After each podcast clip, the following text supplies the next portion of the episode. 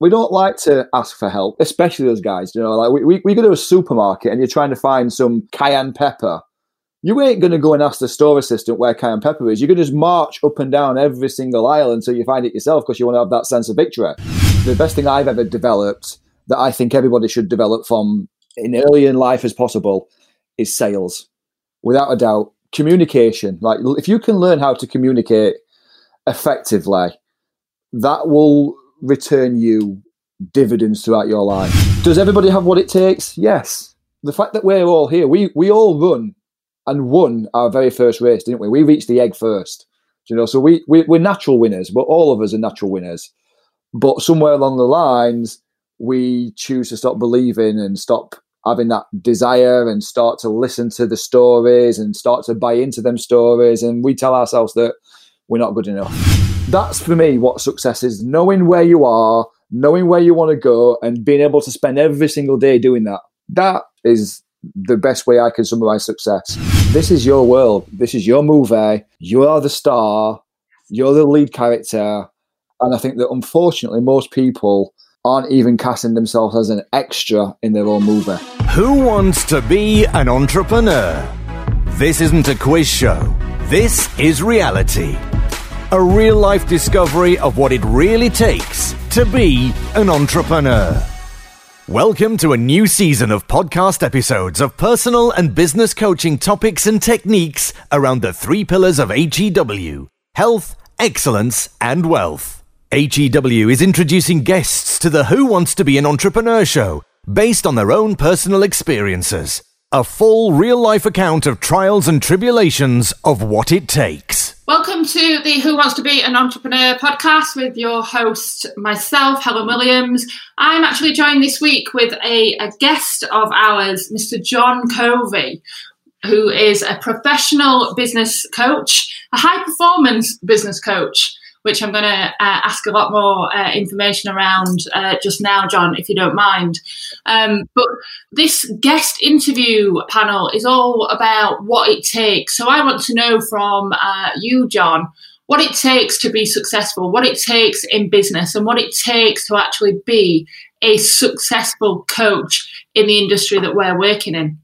It's always fascinating to hear from other coaches hear what they're up to, and understand a little bit more on the behind the scenes element of it that people don't always see.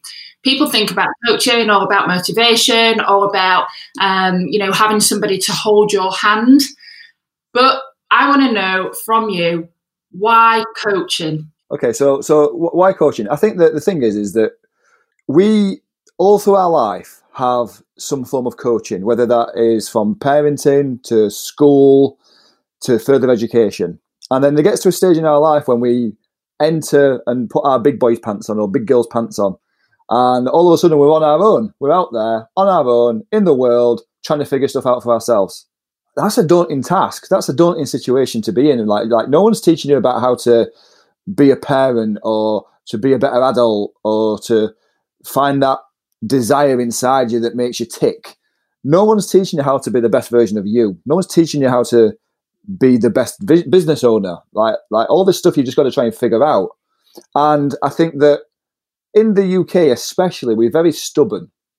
You know, we don't we don't like to ask for help, especially us guys, especially us guys. You know, like we, we, we go to a supermarket and you're trying to find some cayenne pepper you ain't going to go and ask the store assistant where cayenne pepper is. You're going to just march up and down every single aisle until you find it yourself because you want to have that sense of victory.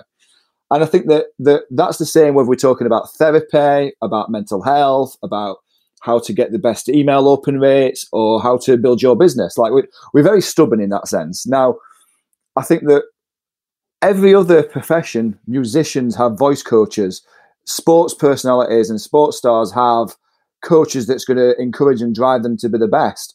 Actors have acting coaches. So why is it that we don't have a coach for our area of our life? And I think that this is something that's really starting to develop over. I, have seen this happen now over the last probably two years, three years, starting to accelerate. And I think that there's a, a level of danger with that because all of a sudden everybody's a coach. You know, you've got sleep coaches, you've got food coaches, you've got coaches for literally everything like coaches on how to write, coaches on how to make money, coaches on how to be more mindful. And I think that while it's good, I think there's a there's a huge risk that a lot of people are probably following bad advice. And and so one of the things that I set out to do right at the very start, I mean, I've been doing this for as long as I can remember, but one of the things I set out to do right at the start was to make sure that the, the things that I teach and and and help people with are only things that I've done myself because I don't think that I'm in a position to teach anybody on stuff that I, I have not experienced and, and done myself. I, I, I laugh about this a, a bit tongue in cheek, but I, I kind of say, you know, if you if your goal is to buy a Ferrari, you probably don't want to take advice from someone driving a Ford. You know, and it's a little bit tongue in cheek, but there's a there's a reality behind that that often we find ourselves taking advice from people that's not qualified to give us advice. And I don't mean academically qualified. I mean they've got no experience in that space. Yeah. And and so my plan all along why coaching is because I I want to make sure that people get advice that's tried and true. Okay. Do you do, do you feel as though you know you were in a position then that you, you didn't necessarily have anybody that was giving you that tried and true advice, or was there a gap in that aspect? Yeah, totally. I suppose that I, like I often say that if I knew now what I knew when I first started, life would be completely different. You know, in so many ways, I'd have, I'd have reached so many goals so much quicker and so much faster as well. I, and, and so I think that there's there's always gaps and there's always places for us to improve. For me, it were we didn't have the access to information like we've now got. Do you know, like when when when I first kind of started getting into business 20 years ago, like that's crazy, 20 years ago, like like the internet wasn't really even a thing. And and so we didn't have access to online courses and webinars and training programs as such You know, we had to go for the old cassettes, the Tony Robbins, you know, DVDs and things like that as well. And so, like, information was very valuable back then. Now it's in a different place where information is free. We're actually swimming in information, but starving for knowledge. And and we're in a completely different space right now. And I think that for me, I'm probably grateful for that because how do we appreciate the good if we've, we've never had it bad? Absolutely true. And, you know, I, I couldn't agree with you more on the fact that, you know, coaches of, of, of any industry, any sector, um, can only coach to the experience that they've been at. However, with everybody, and you know this from, from clients, there will always be a, an element of the unknown, of the next level, mm. where, you know, everybody's got to step up. You've not always had that experience that you pull upon. So, like, you could have had a, a new client, for example, a larger client, a corporate client, or whatever that you've not necessarily dealt with in that capacity before, but it's still within your experience per se that you can accommodate for that. So, you know, you know, there's always that. But back to your um, Ford or Ferrari analogy. Where are you on that scale then? Say that's a sliding scale from a Ford to a Ferrari. Sure because yep. you describe yourself as a high performance coach. Where are you mm. on that scale?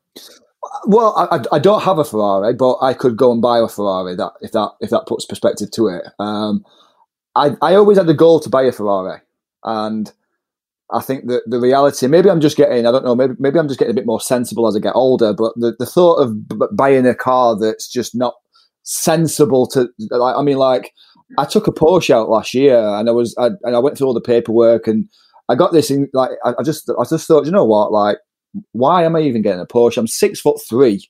I'm, going to look say, at it. Yeah. for a Ferrari. Yeah, yeah. So I, I've got a Mercedes now. It does 50 to the gallon. It looks nice. It's bulletproof.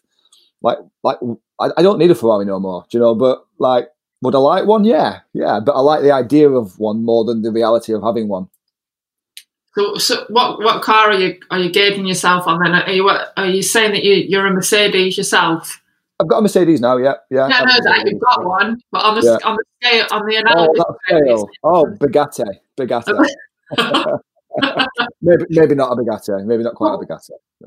Joking aside on that, high performance. What does that mean?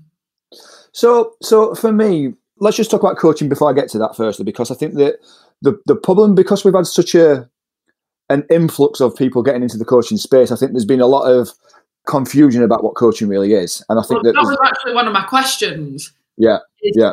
can you define for me because this is some of the ambiguity that we're up against? Yeah. Can you define for us and for the listeners what the uh, difference is between a coach, Mhm. a mentor, and a Mhm. consultant is? Absolutely. Yeah.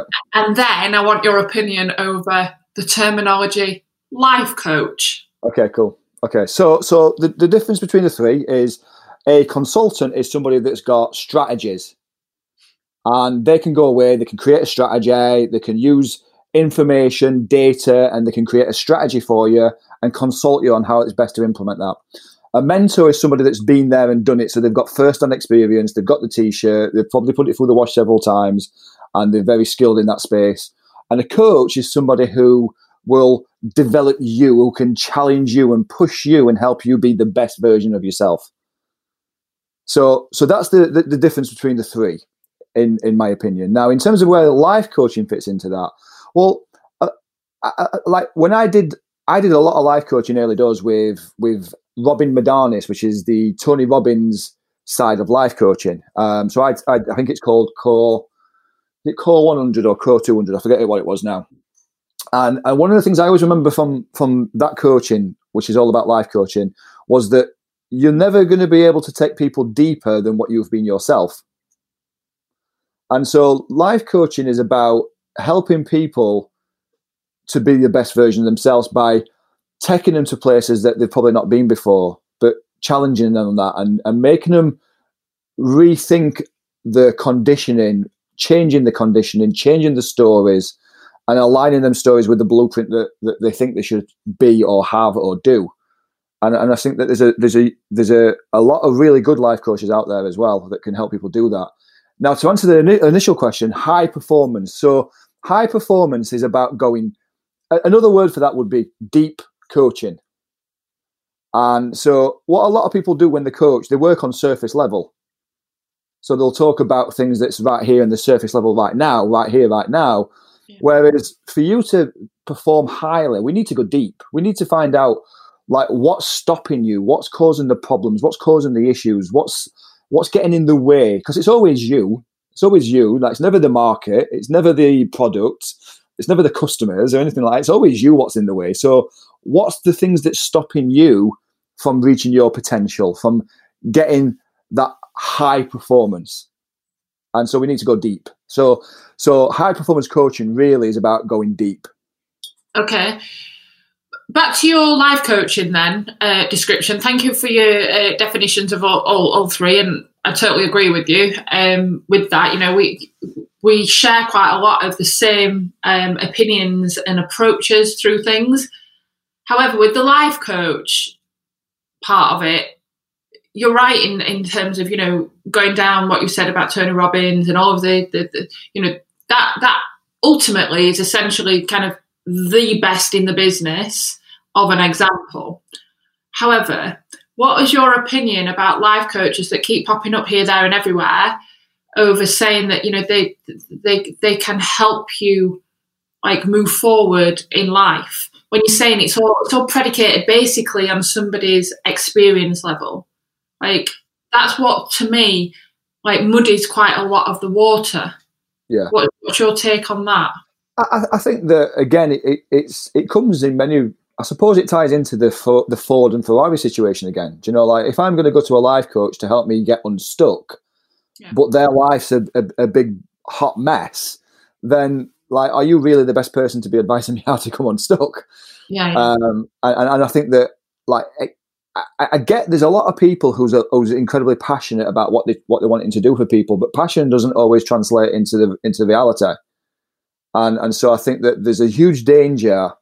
Again, as I've said, is is there's a huge danger of people getting information that's that's unqualified information. Doesn't mean it's not the right information. It just means that the person's who's given it's not qualified to give it. yeah and again i agree with anything um, with anything in terms of you know do, doing your due diligence is always like the important thing to do you know do your homework on on who you want to work with and why you know what kind of experience have they had what, what how do they live their lives in terms of like you've just said if they're a hot mess one thing that you know is is red flags all over for me and frustrates me as well within within the industry if i'm honest Mm. is when people when coaches live incongruently. Yes, it's a case of, you know you should always always be the message that you're preaching and lead by that example. And if people aren't, then they're not. And it, it you know it, it does infuriate me. But in terms of you know if I was going for um, financial advice or I'm working with a finance broker or something, or even an even an estate agent, for example, within property. I don't know if you do the same. So, it's always a case of find out from them what are they investing in? Are they actually yeah. investing? You know, if somebody's telling you where to place your investments and where to place their money, hundred percent. Where's their money going? They're not is... in the game. I don't want to know from them.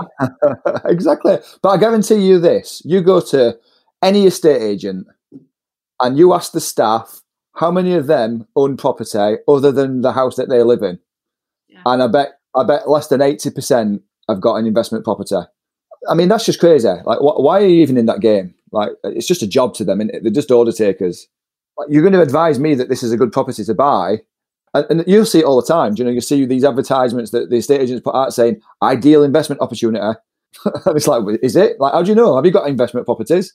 Well, no. Well, how can you tell me it's a good one then? I know um, if if it's a if it is a, a, an independent agent or anything like that, you will find that the the the MD and the boss behind that has always started out being an investor. You know, you know they're ahead of the curve and, and know exactly. And if you want to talk to them, they're the best to talk to.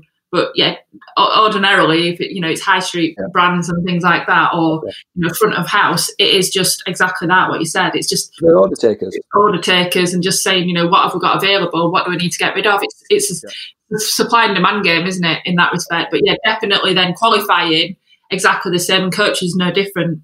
And it's the so, same for everything. Like finance, you, you, just said it. Like, like hopefully people wouldn't get uh, take financial advice from someone who's broke. Yeah. So, but they do. You you come into you you might inherit some money. So all of a sudden you you for whatever situation you've inherited some money, and your friend who's broke, who's skint, who's never had any money says, "Oh, if I had that, I'll tell you what I'd do with it." You want to go and put it into this and do this and do this and do that. It's like, well, that's why you've got no money, mate. Like you, you don't know what to do here. Yeah. Like, why am I taking advice from you? But and, yeah. and it's the same. Like, hopefully, you wouldn't take advice from your next door neighbour about heart surgery, unless he happens to be a very competent surgeon. But yeah, absolutely. It's the it's the, it's the advice from the guy in the pub, isn't it? Yes. They're just sat having a pint, and they can always tell you what best to do, and it's like, mm. yeah, yes. I, I mean, listen, and the intent is true. Do you know the intent is true that they're not trying to manipulate people and hurt people. They actually genuinely want to support and help people.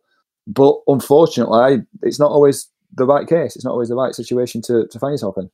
So tell me then, John, over the last sort of 20 years of you being in business and all of your experience within sales, within marketing, within coaching, what has been your biggest learning for you personally? Ooh, that's a that's a that's a it's a very challenging question. What's been yeah. Ooh, that's a really good question. Do you know what? Right, I, I think that. I, right, okay, now I know the answer. Right, okay, the best advice that I've ever had, or the, the best thing I've ever developed that I think everybody should develop from as a in early in life as possible, is sales. Without a doubt, communication. Like if you can learn how to communicate effectively, that will return you dividends throughout your life. Like the, the amount of people who like they just they're, they're scared of the word sales. They won't even put that, they're a sales manager. They won't even put sales manager on the business card. They'll put BDM or account executive. Like sales has got such a dirty word, and I think that sales is an incredible thing to to hone in on and develop. Like everything that I've got, everything that I've achieved is because I've learned how to sell, and and I think sales is just an incredible thing. You know, it like it just is. The amount of people in business that I speak with was like, oh, but John, that's easy for you to say. You're a salesperson. I'm not a salesperson. And I'm like, listen, dude, you're in business. You are a salesperson. Life's life's a commission. Life is one big commission. And if you can get good at sales, you'll make more commission. Like that's that's the way it rolls. And and the thing is, is that they've got to. It's just the way they look at it. Like uh, if you're in a relationship with somebody, you've sold yourself to them. If you've got a mortgage from the bank, you've sold yourself to them. If you've got a client in your business, you've sold yourself to them. Everything's sales and I, and, and I just think that that if you can develop that ability to listen, probe, and then and then be able to give them a solution, but only if you can give them a solution. Because if you're trying to sell them things that they don't want, that's why sales has got a bad name. That's a con artist, and that's not a salesperson. So I think that that's got to be the number one thing for me. That's that's been the the pinnacle for me in terms of development over the years. So, but you've you've naturally always been in in a, salesy environment, haven't you? That's what what you started off in. You know, that's what you continued through. That's what you promote a lot through your coaching and what have you. Now you work with businesses on their sales and marketing strategies. Um, but if nobody has been in that position before, of they've never necessarily come from a um, a sales background, but then they find themselves in business because they've followed what they wanted to do and they've followed the heart or you know they've opened up in business of whatever description what's your key piece of advice to them there to to get the head around into the fact that they are they are a salesperson. I agree with you. Life is life is a, is a, is a sales script, isn't it? The whole way through yeah. of you selling yeah. yourself to everything. I've taught sales to introverts, extroverts, ambiverts. Like sales is not, and the communication is not the problem. I find that it usually falls into a few different reasons why people struggle with sales. And the first one of the, and this is in no particular order, by the way, but one of the issues that they face with with sales is that they're scared of the rejection. So, so they don't want to talk about it and push it and sell it and ask for the date or ask for the business or ask for the money because they're scared that they're going to get rejected. Because we've been educated over, li- over, over our life that you know we want to fit in with people. We don't want to be rejected and pushed pushed away. It don't feel nice. But any good salesperson knows that rejection is part of the game. You know, one of the things I got taught in a, at a very early stage in, in my kind of career was that every no brings you closer to a yes. And and so I used to get excited for the noes. I used to look for the noes because I knew if I got enough noes, there, would, there was a yes hanging around the corner waiting for me. Uh, and I think that's a hard skill initially for people to get used to, but it's a muscle. And once you flex it a few times, it, it hurts at first, but then it, you, your muscle gets stronger, it repairs, and, you, and you're used to it. So I think rejection's a main problem. Another issue is that they don't want to seem pushy because, again, they've been told that, you know, don't be pushy, don't try and, you know, don't try and manipulate people, don't try and do this, don't try and do that. But listen, manipulation's not a bad thing. Like if it's done ethically, like we all manipulate people in one way or another, and it doesn't have to be in a negative way. Like let's stop telling ourselves that we're pushing and start telling ourselves we're passionate. Do you know, like we're passionate about what we do. We're passionate about wanting to support people. Like, like if you want to consider that as being pushy, then then you've got the problem with it, not me. Yeah. Uh, and and so that's another issue. Another issue is that they don't want to see they don't want to seem like they're desperate because they have an ego, you know, and and if we follow anything from the great Wayne Dyer, if you're probably familiar with Wayne Dyer, he's an amazing guy. Well, he was, unfortunately, we lost him, didn't we, five years ago. Um, but one of the things that, that Wayne Dyer talks about is ego and about how what the ego really is, is we have edged God out, ego. And, and so we've got this divine being and we create this ego about, about how we should be or do or have. And so when it comes to selling, we don't want to seem desperate it's like, what if they think I'm desperate? And what? You are desperate. You're in business. like, like, do you want to make some money? Do you want to grow your business? Do you want that car, that house, that lifestyle? Like, like, tell them you're desperate. I'd be telling people that I'm desperate. Listen, I, I'm not desperate because I need it. I'm desperate because I want to get it into your business because I know how much it's going to help you. Like, I'm super desperate. And then the final one is that they don't have the belief in the product that they're pushing. So they don't really believe in it. Like if and and again, one of the things that I learned early doors in sales is that you have to be the first person who buys the product. You have to be sold on it yourself because if you're not sold on it, you're never going to sell it to anybody else. So you're always going to struggle to sell it to somebody else. And and I think that once we understand them four key principles about sales, then if you are satisfied on all four, sales is no longer an issue. I like I like that, particularly the the ego style uh, description there, because it, it is like you said at the beginning. Everything is down to us. You know, we are the one that's in our own way through everything. With that in mind, how much of it comes down to the person's inner confidence? Because it's not like they could know the product inside out and they could be sold on that. But if they're not confident in themselves, how still can they sell that? Well, I mean, like, like what what is confidence? Confidence is having belief in something. Confidence is knowing that something's going to happen a certain way. Do you know, like if you've ever put a uh, a picture up in your house and you've had to use a, a drill and a wall plug. No. Yeah, yeah, but like, like the first time, yeah. But the first time you use a drill, especially when you've got a masonry drill bit in it and you're having to drill in a wall, it's a little bit scary. Like you've got no confidence there because you've not done it before, and you start wondering, what if this drill's going to swing round and hit me in the face? So what if it snags and it hits me and or breaks my arm? And so there's no confidence there because they don't know the outcome. So what we're saying is that when you first drill into a wall, we especially when you're using a masonry drill bit, bit I can't speak now. It, uh, you're worried about it. You're worried if it snags. What if it? What if it hits you in the face, or what if it, it pulls you and it twists your arm and stuff like that? You've got no confidence with it because you've never done it before. So so confidence comes through doing, and so yeah. if people want to get good at sales, they have to get consistent before they can get good. Okay, good like it a lot. I'm always a massive believer of you know we learn, we learn, and we build our confidence and our belief, and the fact that you know we are more than capable of doing something if we consistently back ourselves to do it in the first place. You know we can't we can't achieve anything through confident being confident, being um, full of our self belief, and being able to deliver our products and services out there if we're not prepared to get from the starting block. Sure. And that that's obviously the the, exactly. the hardest thing for people to do, isn't it? So you you work with a lot of um, business owners then, John, of, of all different of all different kinds and different sectors. When when um, obviously these these business owners uh, are coming to you, do you recognise in them straight away if they have got what it takes within them or not? Can you have you got that ability to see, or do you think that everybody has what it takes within them?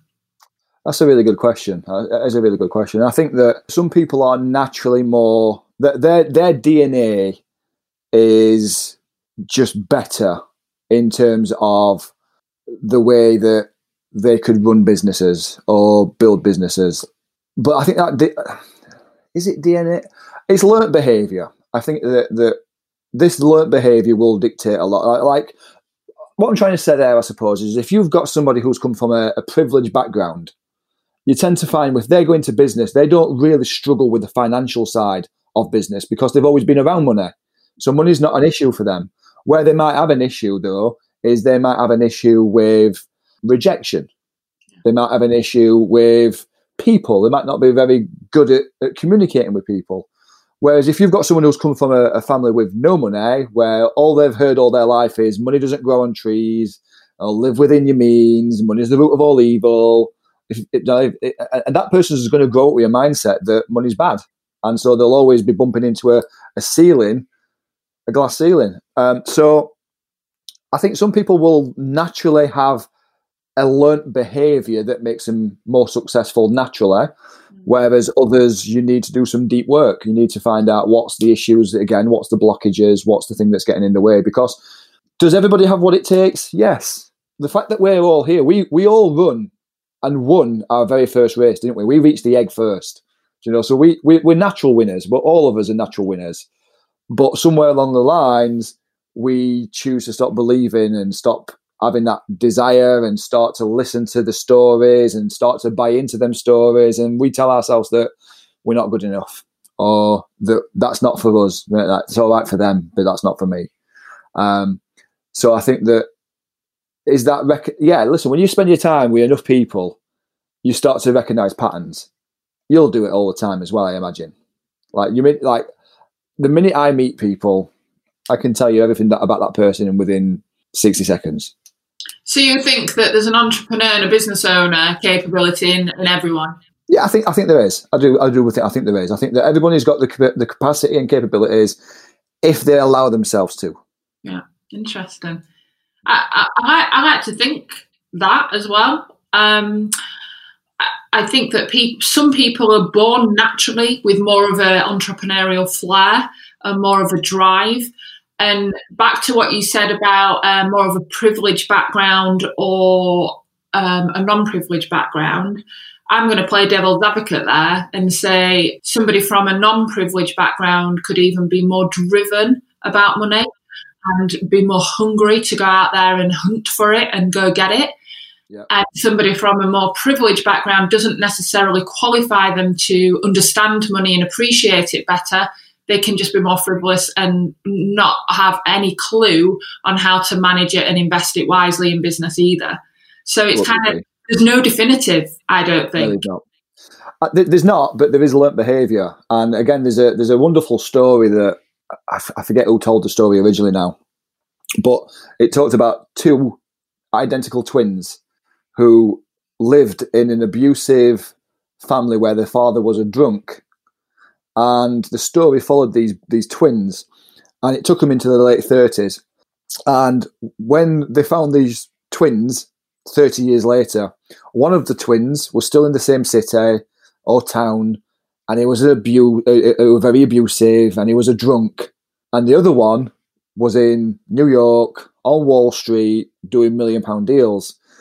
And when they asked him, like the drunk, like, why are you a drunk? Like, why are you abusive? And he's like, well, have you seen my dad? Like, I've got no other option. You know, that's who I am. Whereas when they asked the asked the Wall Street guy, he's like, did you see my dad? There's no way I'm ending up like that. And so that really reinforces the message that you're saying right there is that we will either use something to drive us or we'll use something to shape us into something that we, we believe we should be. Absolutely. Have you read um, Rich Dad Poor Dad by Robert Kiyosaki? Yeah, it's a great book. Principle, isn't Yeah. it? Over, you know, Yeah. who are you going to be influenced by? Who are you going to listen to? Yeah. How is it going to shape your environment and shape your future? Um, and quite often than not, you know, like you just said, you either use it in a constructive manner or a destructive manner. Mm. And and that's the thing, isn't it? Is that the reason why I paused when I was talking about the DNA? I'm I'm not so sure that we are born different, that we do have more natural abilities. I, I think it's all learned behaviour. And and let me give you some context to that. If I say like who's who's who's one of the world's greatest footballers, like most people's going to say Cristiano Ronaldo. Now you could argue that they are gifted naturally, and that gift's been given to them through God or wherever it's come from. Or is it the fact that their parents, maybe their dad, was a diehard football fan? So from that child being born, all he's ever seen is football on the TV, his dad talking about football, his parents watching games together, or his dad's going to taking him to the matches, his dad pushing him in, and his parent, his mum as well, pushing him into football at an early age. And so there's an argument there that that's a learnt behaviour because he's put in the 10,000 hours. So Malcolm Gladwell talked about the 10,000 hour rule. He says it takes 10,000 hours for you to become an expert at anything. So you could argue that the, the reason why Lionel Messi or Cristiano Ronaldo is uh, the world's greatest footballers is not because they was given by a, a gift. Be that they've just put in the effort, they've put in the time, they've put in the hours, and by the time they was seven or eight years old, they'd clocked up way more than the ten thousand hours, and all of a sudden they are the pros, they are the experts because they put the effort in. Yeah, I mean, again, there's I, I'm with you on it, but at the same time, there are so many people as well that have applied and applied and applied, not taking uh, uh, taking anything off the people that have, have made it. And and by the way, I'm nowhere near going down the route of saying they dropped unlucky because I hate that in, in anything when it comes to that. There is no look to it. You know, it is a lot of kind of the application over what we've said. However, there are a lot of people that apply and apply and apply and apply and apply that, that don't make it in that in that same in that same realm, do they? They don't make it to that same level. Absolutely. But and and again, I'm not saying I'm 100 percent right with this. It's just my theory, do you know. But what I think what we've got to remember as well is how much effort and time do people really give something before they give up? Yeah, yeah. And, and do you know, so 10,000 hours is a long time. Like, just to put that into some kind of context, and you might need to check my maths on this after, but to put that into some kind of uh, context for you, if you worked out eight hours a day, every day, it would take you 10 out 10 years. 10 years to amass 10,000 hours. Yeah. Who, who do you know who grinds for eight hours a day, seven days a week, for 10 years who's not successful. It, it doesn't happen. And you're right, people do give up. You know, people don't even work eight hours a day in full application or seven days a week in full application. So, you know, you've got to you've got to even spread that time further. Exactly. But that's the thing. People aren't willing to do what it takes. Yeah. So I guess going back to what you said about we all have the same blank canvas. It's how we choose to use it. Yeah, it's definitely how we choose to use it and how we how adamant we are. You know, one of the questions that um, I ask clients when they sit down with anybody here at HEW is the fact of how long are you prepared to work for to achieve the Mm. goals that you've just said that you want? Mm, Because people expect it just to come like that. exactly. Exactly. And Yeah. they think that things such as social media and such as like online presence and things like that is just going to fast track them, and the, you know they're going to get discovered, and somebody's like going to you know sweep them away and, and be the answer to all of their questions for the contracts that they've been looking at landing and things like that. And it's like eliminate all of those. They're all powerful tools that you need in your in your toolkit. But eliminate all of that like dreamland around it of that you're going to become an overnight influencer and you're going to become an overnight household name. It's just not going to happen No. unless No. you're prepared to keep on chipping away. Keep on going. Keep on Yeah. going. Yeah, totally. And I think that's the thing. Like you, you look at anyone who's seemingly an overnight success, and I guarantee everybody that you can find who's seemingly an overnight success have got probably ten to fifteen years of, of work behind them that's got them there. So yes, they were an overnight success, but it's took them fifteen years to get there. Yeah, yeah, and a, a, lot of blood, sweat, and tears, and behind the scenes work that you know people don't always appreciate. Yeah. So success then. I'm glad you've asked this question. Yeah, what is it? Like, what is it to what is it to you, and how do you define it within your business structure, and how do you work with your clients on managing their desire for success? Do you, do you know? Do you know what, Ellen? Right? Do you know? In in the early days, I was very impressionable. So up until being twenty years old, I was I I, I wanted to have a big mansion with a fleet of cars, living a lifestyle like P Diddy, because I thought that's what success was. Do you know? And and I thought that was what it was about. And then and then what I did, I started reading books. So then I found a book and it said goal setting, the key to success. I'm like, brilliant, I've got to have this book. So I, I finished that book. And then the next book was, you know, meditation, the key to success. I'm like, I was reading that book. And then I'd get the next book and it'd be, you know, personal development, the key to success, time management, the key to success, sales, the key to success. And there's all these books talking about key to success. And it was actually only when I realized that, do you know what I consider the key to success and what success is? For me, success is having an idea of what you want to do for the rest of your life and spending every single day working towards it. That is how I define success. Like, if I want to help and support people and live a modest lifestyle off the back of it, and and uh, well, a lux- luxurious lifestyle off the back of it, but not a Diddy lifestyle. No, that's that's that's not for me. You know, maybe it's for him, but it's not for me. That's for me what success is, though, is knowing where you are, knowing where you want to go, and being able to spend every single day doing that. That is is the best way I can summarize success. And so, when it comes to the clients that I work with, I have a we talked about this before. I have a framework for pretty much everything um, because I think we need frameworks because otherwise we'll just drift, especially if we are a, red personality type because we like action. So we'll just be like, "Ooh, shiny, squirrel," and and, and we just detract, like distracted so easy. So the very first question in my framework, the very first question is, "What is it that you want? What is it that you want?" And then what we look to do is we look to build certainty around what it is that you want first. So I, I break it into four sections. And so for us to be able to get behind something is we look at the potential. So what's like this is what we want. What's the potential? Then we've got to get really dialed into that because if we don't find ourselves dialed into the potential, when it comes to taking action, which is the next section, well, if you're not certain about something, what do, what kind of action do we take?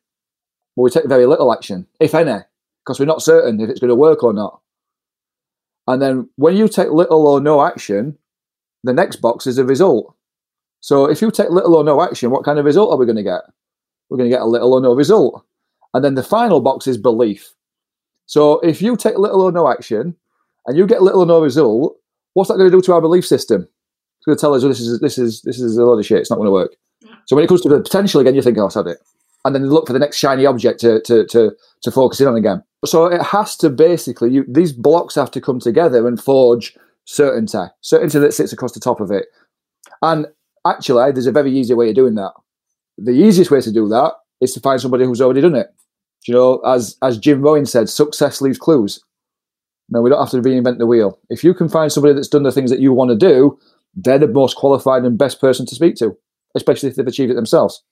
I like the sound of that framework. It, it sounds very similar to um, to what we use here um, of the process model, and it sounds as though you can pick up on any of those quadrants because you know you started off with the potential going into the action, results, then belief. Mm-hmm. But then everybody, in my opinion, has got potential. But if the beliefs are going to hold them back, we need to start there. Yeah. Is it? Or well, it, the, the way that we are wired as human beings, actually, it, it goes in reverse. It actually works the other way around because if we don't have belief, well, this is through science, by the way. Like science has taught us that, you know, show me and I'll believe in it. Yeah. Whereas faith says, believe and I'll show you. And and so what we need is we need belief that it's going to happen. So if we if, if we look and go back the other way around, so we say about okay, I believe this really happens. You know, I've earned a hundred grand before. I believe I can do it again. I've earned a million pounds before. I believe I can do it again. Yeah. So when it comes to the result, well, we've already achieved it. We've seen it. We've experienced it. We've tasted it. So when it comes to action, it's like, well, I know what to do. Yeah. So I look at the potential and think, ooh, what if I can do more? Yeah, yeah. And so actually, we work the other way around. But the correct way is is, is to go around the way that we talked about. Yeah, yeah, yeah. brilliant. Okay, cool. In the quest for success for everyone and everybody who you work for and yourself personally, this is a this is of interest to me to to find out how you value this point. Mm. Is health. Where do you where do you place that within your within your own personal um, opinions and within your business structure and within like the overall framework for success? Yes. I mean i think the, the problem is that we all believe that we're going to live forever. You know we we feel like we're invincible and that we're not going to get old and we're not going to die and things are going to keep on going and things are going to keep on working.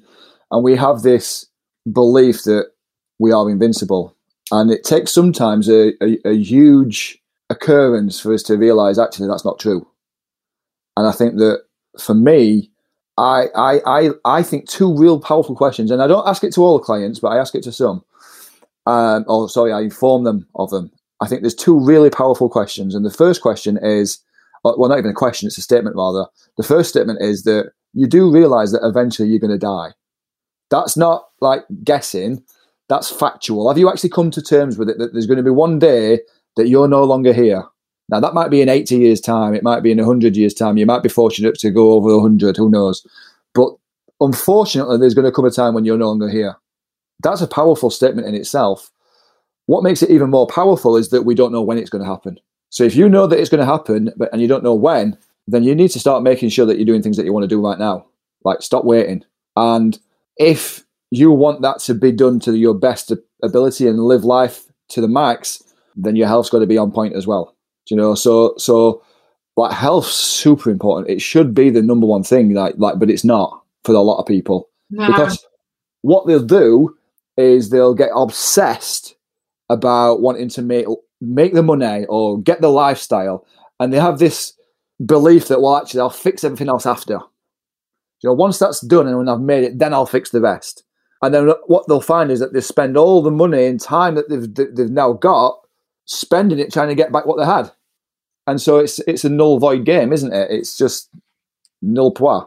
So like health's got to be a, a major a major thing that you put a lot of attention and focus on. E- even if you don't enjoy the fitness side of it, even if you don't enjoy the gym, you know, you've got to you've got to do something. I mean, I, the amount of people I see who I know as well, they'll feed their dog better food than they feed themselves. They'll take better care of their car than they do of themselves. It's just a priority issue that's just out, and, and they'll wait until it becomes pain, painful enough to do something about it. But you know, going back to what you said at the beginning about when pe- when people are looking at you know how they can build their own success, Mm. and you know what we do to kind of pick up on other people's habits and the environment that we're in. Mhm. You know yourself from successful people that you mirror, that you watch, that you take guidance from and, and advice from. They prioritize themselves and their health into their routine first. Yeah, yeah, that's not an accident that they're all doing that. There is no accident for that. That you know, when people are looking for the secret sauce for me, that has to come into it of you know having more self worth over you and what you have to bring towards your goals. Because percent. without doing the equation, there is no freaking goal. There is no mm. wealth. There is no success. There is no whatever like dream and vision that you've got for your business without you. You know, you know what there is at the end of it? Success. That's what happens. Not Success. success. It's success. Yeah. That's what happens. Is that you're sick, you're broken, and some things can't be fixed. Yeah. It's not like Photoshop. We can just edit it out.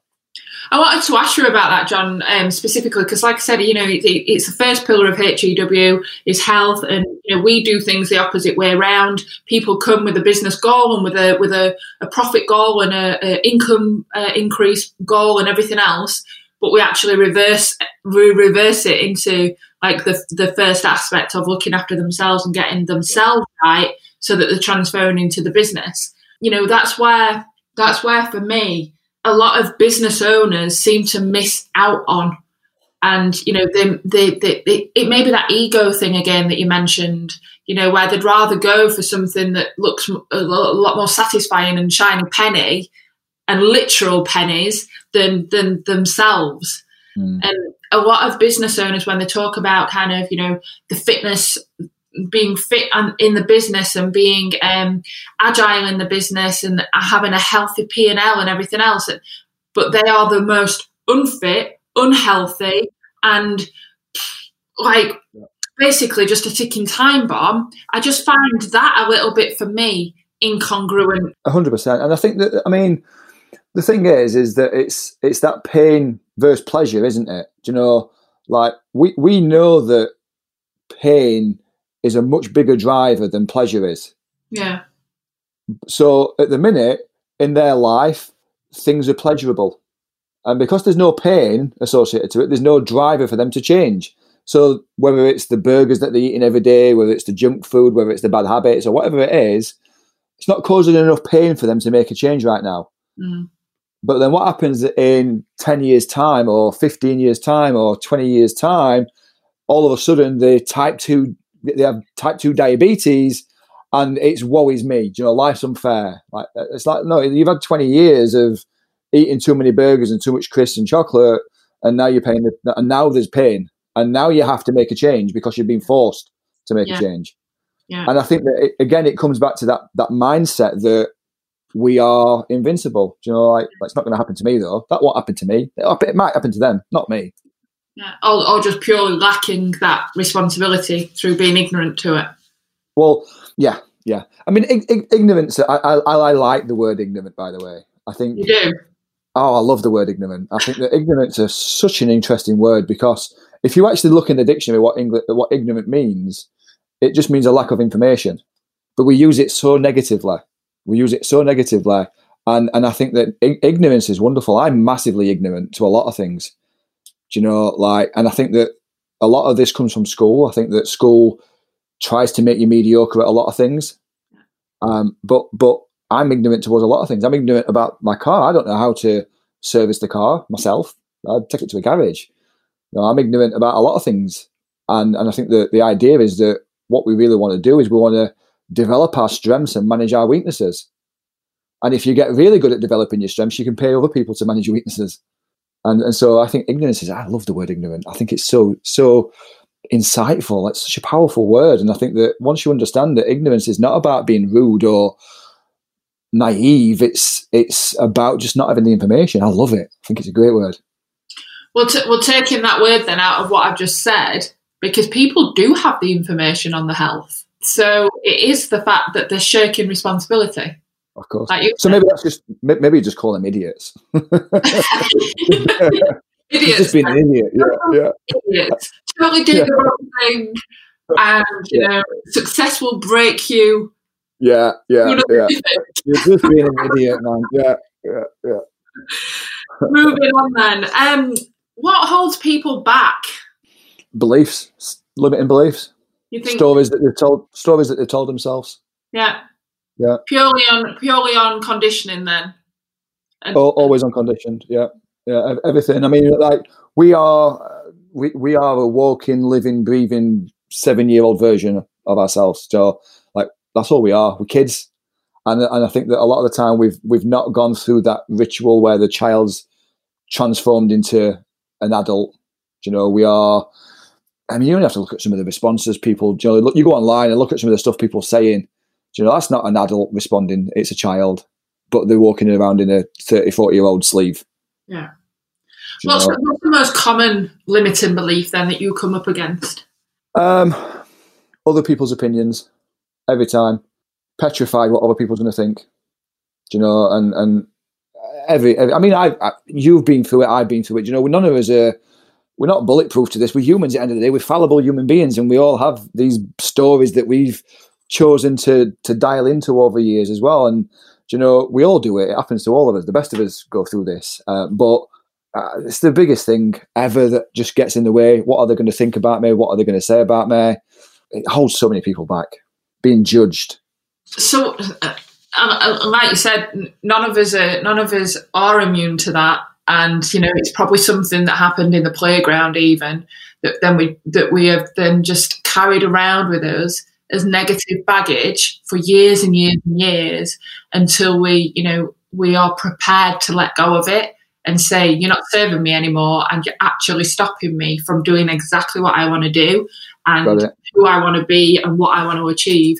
And until that point, you know, and again, it's a responsibility, isn't it? We've got to take responsibility for that because even though other people's opinions of of um, like come our way and been, we've been um, exposed to them, we've chosen to hang on to them and believe them.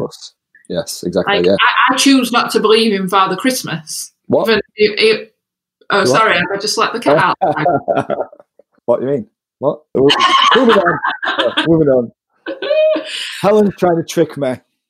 Yeah, sorry. Like. Uh, that was a close one.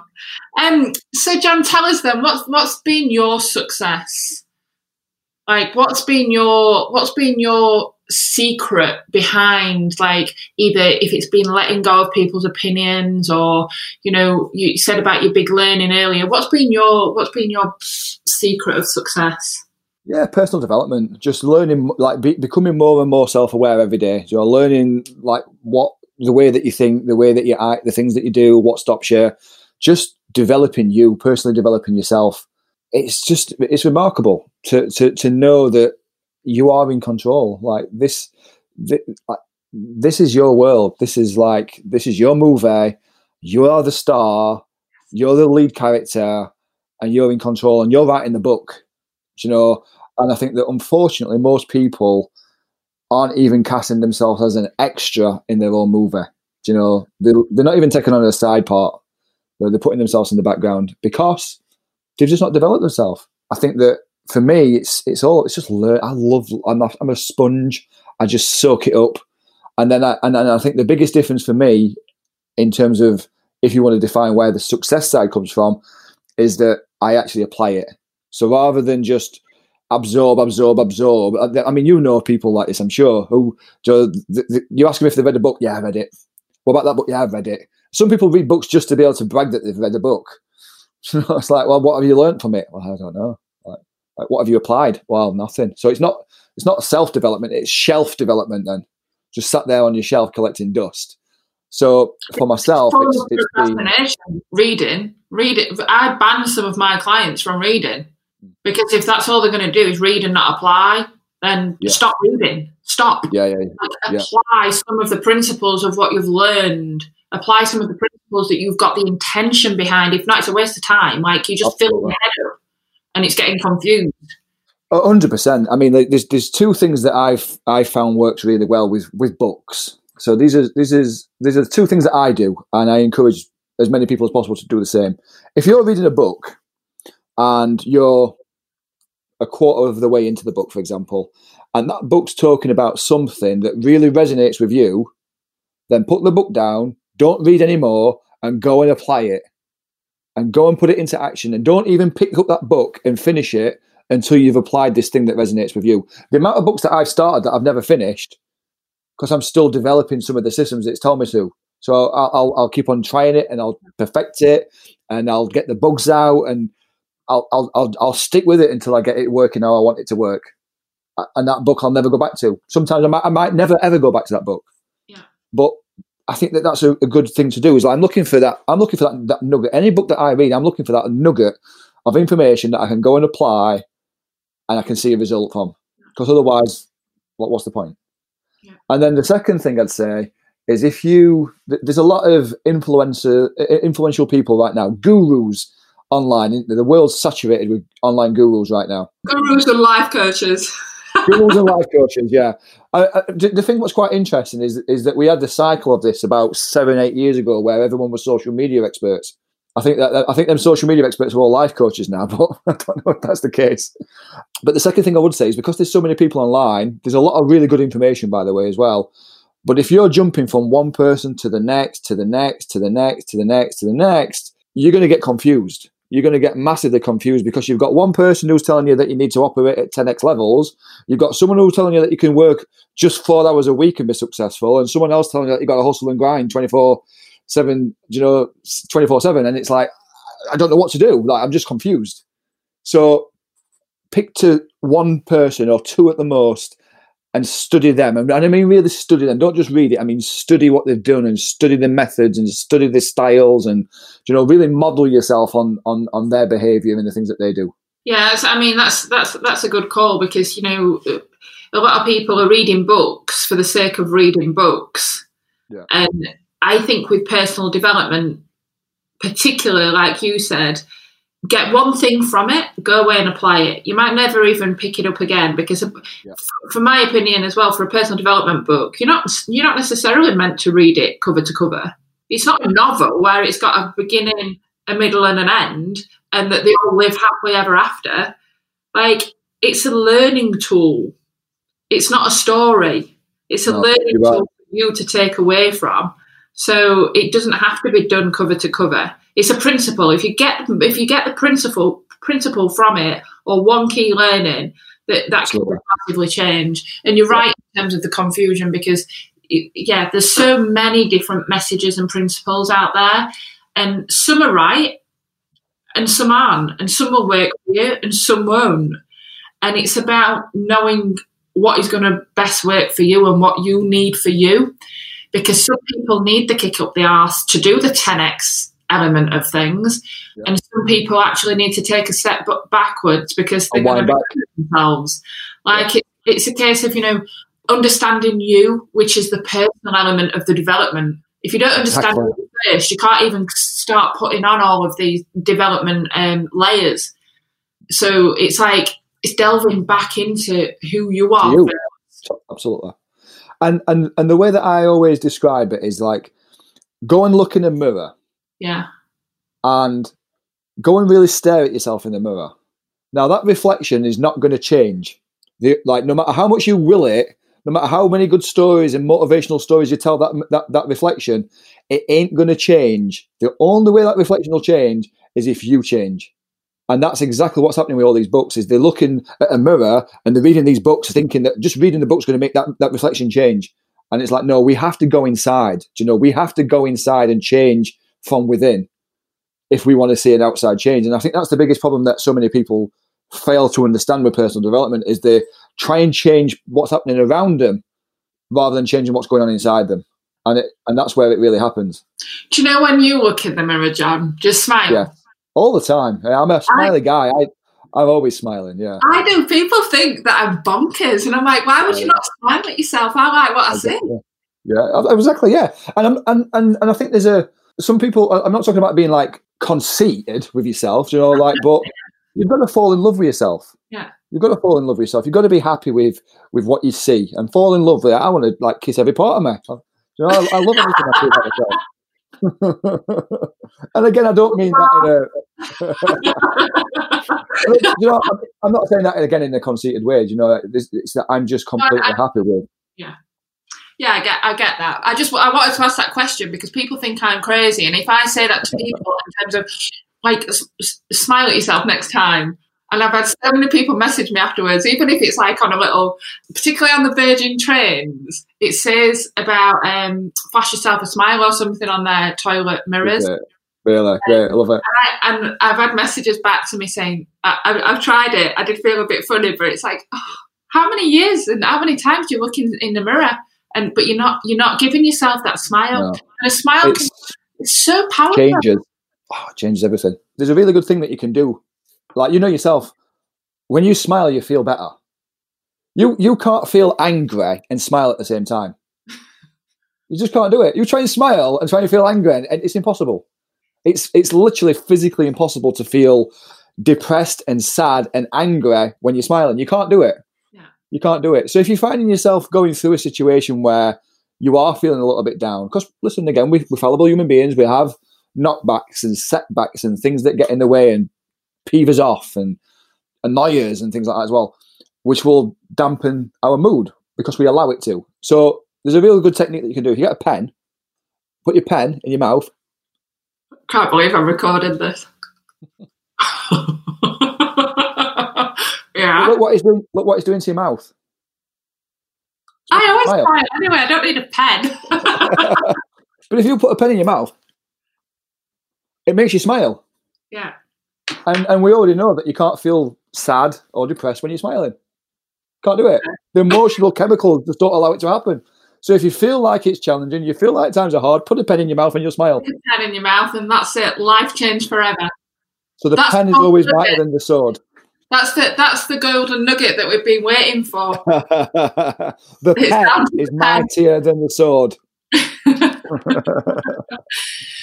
Good stuff. Just a final question then, seeing as we've covered off everything from, um, wow, where do we start? 20 years experience, DNA, entrepreneurial spirit, Ferraris, Ford Fiestas, self limiting beliefs, the frameworks that you use through the business, other people's opinions being the main mm. um, element of holding people back, personal development and the importance of all of that, the difference between coaches, mentors, consultants, and what we think and believe about life coaches and experience. We've done a lot. How, how do we wrap all of that up? I've got one question for you, John. Mm. Where are you going next? Where am I going next? That's a great question. So for, for me, like what I was doing, I started it last year. Um, so so last year I started a academy called I called it originally. In fact, no, it wasn't last year. It was December the year before, and that was the very first event that I did of this kind. And I called it initially. I called it the JC effect. And there's a, the reason why I called it the JC effect was that when I'm working with clients and they start to get the transformations, people start to notice. And what happened was, is a lot of this, and this was all coined by clients. I had not I had no influence in this whatsoever. So when they're starting to do well, people saying to him, like, what is it you're doing? Like, what's changed? And they'll say, I've got the JC effect. And so I just thought, you know what? That's a cool name. sounds a little bit egotistical, but I'm I'm I'm not going to worry too much about what people think about it. So I like let's just go with it. And so I started in December 2018, and then August last year I rebranded it to Thrive. So I call it Thrive. And so it's basically it's a monthly workshop where we've got upwards of 40 businesses coming eh, eh, eh, um, on a month to month basis. And we talk about strategies that they can use in their business that's going to help them to, to grow. And the real reason I started that was that I'd been around the block a few times. And the amount of people that I, I've seen in business who's no longer in business or are very fortunate enough to still be in business, but they've not grown. You know, they're still flying solo, making just enough money to cover costs, but they've not grown in 20 years is it's devastating to see. Do you know, it's devastating. So the whole idea was like, I want to change that. I want to inspire people to know that they can grow their business. They can have a lifestyle. They don't have to be a slave to that business because at the minute they've, they've got a badly paying hobby. So I, I, started Thrive and then we've transitioned it online. Fortunately, just before all this lockdown started to happen. So I've got a, an online academy as well where the the lessons we run them on, on, like at the minute like everyone is online but there's also an academy that they can subscribe to as well. So what's next really is to continue to develop that at the minute. You know i want to i want to keep on supporting businesses um, i want to keep on helping them to get out of their own way uh, to, to really develop them and, and grow them as well. So that's what's next really for me right now. The JC effect. Fabulous. The JC effect yeah. Just now called thrive. Now thrive. Yeah yeah. Okay, cool. Just let everybody here learn and establish where they can find you. How can they connect of with course. you? Uh, so if you go to, I mean, my website, so you go to johncovey.com, um, John without the H, just J O N. Um, socially, I, I'm everywhere, like Facebook, Twitter, LinkedIn, Instagram, Pinterest, YouTube, like Snapchat, TikTok. like, I'm, I'm, everywhere. Like, have a look. Uh, I, I have a I do a lot of content. It's, it's always a mixture of um, inspiring, educational, connecting. There's, there's, lots of different content. Some of it's cool, some of it not. You might see me with my breakfast. Some of it's got my breakfast on there, so you'll see some of the food that I eat. One, one's playing the guitar, and I'm like, not up there. I don't play that high, but you know, yeah, it's cool. There's some selfies where he's sat with his pen in his mouth. Sometimes, yeah, put it on It's like, uh, yeah, with, with the caps all chewed. I normally break the pen, the things off. Yeah, That's yeah. I, well, I, I, tend to do that first. I'll chew it first, and then it gets to a stage, and I'll, I'll bend it off, and then I'll start on the next pen. There we go, another one. Hey. Absolutely, We've always got to have pens. Beautiful. John, thank you so so much for your time today. It's been an absolute pleasure having you on the show. Wonderful. Uh, Wonderful. Lots of insight, lots of experience um, and and really sort of told our listeners as well, you know, how you work, how you operate, what you've come up against, and basically summed it up for us of what it takes to be successful in the framework of what you think success is to you. Brilliant, thank you. Thank you for listening to the HEW podcast. For continued support, please subscribe using iTunes, Stitcher, Spotify, Google Play, or SoundCloud. And if you've enjoyed the episode, please leave a five star review on your download platform. Tune in for more value and more content the same time next week.